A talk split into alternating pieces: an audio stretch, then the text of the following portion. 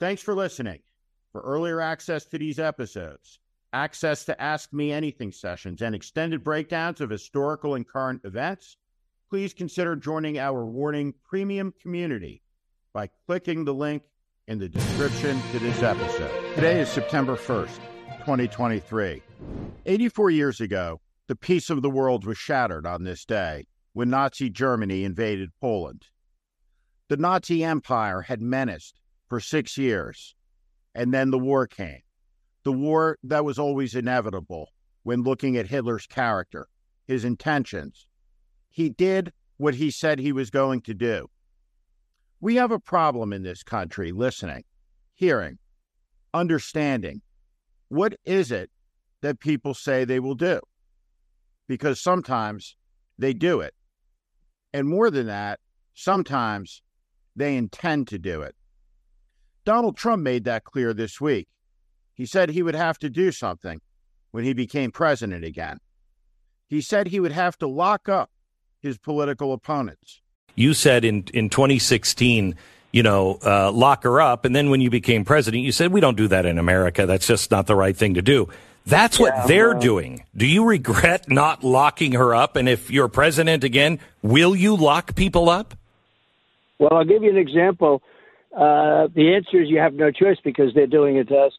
He said he would have to do it because they, always the ubiquitous they, were doing it to them.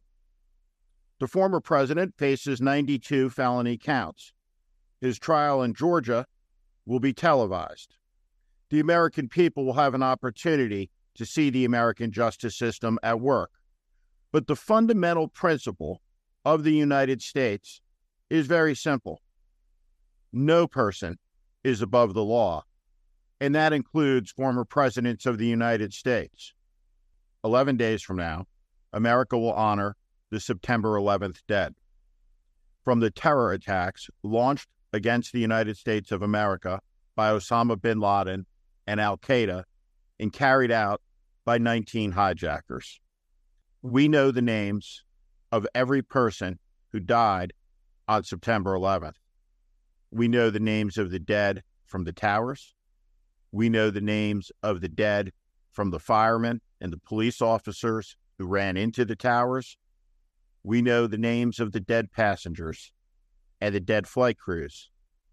Those names, all of them, are read out every year in a ceremony that lasts for hours. And each name is carved on the wall of the reflecting pools that mark the spots, the footprints of the fallen Twin Towers. Vivek Ramaswamy is a 38 year old biotech centimillionaire. He wants to be president of the United States. What he is, is a rich, spoiled, entitled, and incandescently dishonest demagogue. Vivek Ramaswamy intimated that the attacks of September 11th were carried out by the American government. What is the truth about January 6th? I don't know. We can handle it. Whatever it is, we can handle it. But government agents, how many government agents were in the field? right? You mean like entrapment? Yeah.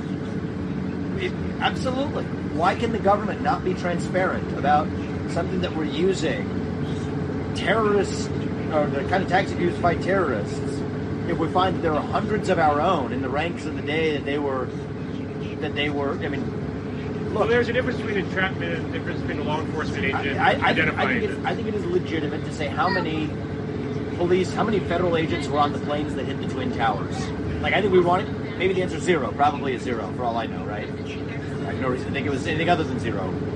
But if we're doing a comprehensive assessment of what happened on 9/11, we have a 9/11 commission. Absolutely, that should be an answer the public knows the answer to. What he said is wrong. It is dishonest, and it is immoral. Thank you for listening to my political commentary. If you like what you heard today, please also consider subscribing to the Warning daily newsletter on Substack. Our democracy hangs in the balance.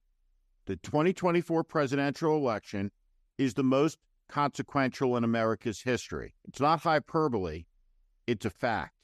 That is why the mission of The Warning with Steve Schmidt is to help readers orient to the currents that are shaping our times and the unseen forces driving politics that are very rarely discussed on cable news. Please sign up at Steve Schmidt, S T E V E S C H M I D T dot substack dot com. Again, Steve Schmidt dot substack dot com or at the link in the show notes section below. Thank you to each and every one of you for listening and watching. We must also talk about a different type of immorality, one that flies in the face of the lesson that George Washington imparted to the nation with his humility when over and over again he walked away from power. Mitch McConnell is unfit to be the Senate Majority Leader. That is perfectly clear. He is falling apart. He is feeble, he is frail, and he is old. And the fact that President Biden went out yesterday and endorsed him and said he was fine hurts Mitch McConnell, it helps Donald Trump, and it hurts Joe Biden because it's dishonest and it's not true. Mitch McConnell, like Dianne Feinstein, has served their time. And the scandal is their refusal to hang it up, to walk away from power. Instead, they will hold on to it, clench at it, like a crypt keeper. It is unseemly, and it is a significant part of the erosion and the decay of America's democracy. It is part of the reason there is a collapse of trust in the most important institutions in the country and a general feeling by the American people that the system is rigged against them, unresponsive, unfair, and corrupted. The images of Mitch McConnell are disgraceful. What are my thoughts about what? Running for reelection in 2026. That's,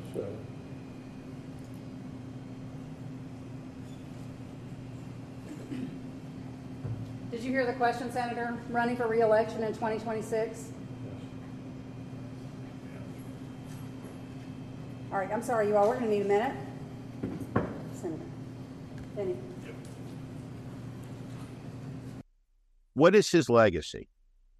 He is the man who broke the United States Senate.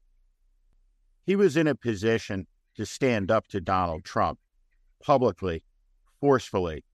He could have rallied his caucus, his senators. It's what a leader would have done. More than anything else, what Mitch McConnell will be remembered for is being one of the key architects of this era where trust was incinerated between the American people and the government, between the most important institutions that preserve and protect American democracy.